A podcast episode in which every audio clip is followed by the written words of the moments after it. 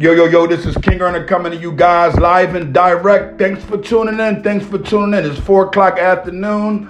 I said 6, but I got to you guys a lot earlier.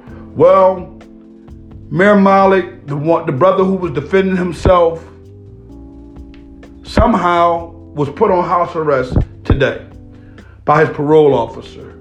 My thing is that I don't think the parole officer seen the same video that I seen. If he or she did, then he or she would have been telling Mir Malik, good job, are you defending yourself?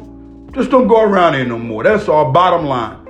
All the other stuff, putting him on house arrest, taking this man's freedom, I don't understand and I don't honor it. So, you know, what I'm going to be doing, I'm going to be making sure that I mention that more frequently all the time. We got to start understanding that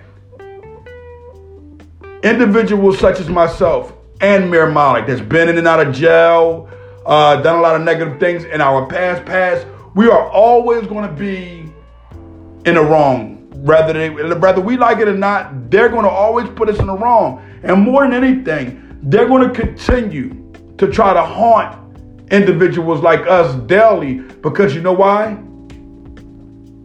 They would love to see us in a cell. They want to talk to us from a cell.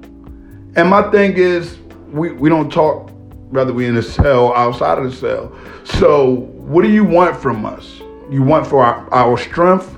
You want for, for us to uh, do crime? We're not doing crime. The man can defend himself defend himself. The parole office building itself should be, you know, called on their actions, man. Called on his actions. Because if this man had, if Mir had had a weapon and had done some other stuff and was, you know, something that he probably would have done when he was younger, younger, then it'd be a different thing, you know. But he defends himself, and guess what? They lock him up as if he harmed this guy. And he could have won a lot harder, guys. Come on. Ladies and gents, let's be for real. The guy was gone. He didn't even have strength to get up, really. And when he did get up, he was walking, talking about, all he done was dump me on my head. I don't care what happened. You were dishonored, kitten. Bottom line. You started a fight. You was the one being disruptive.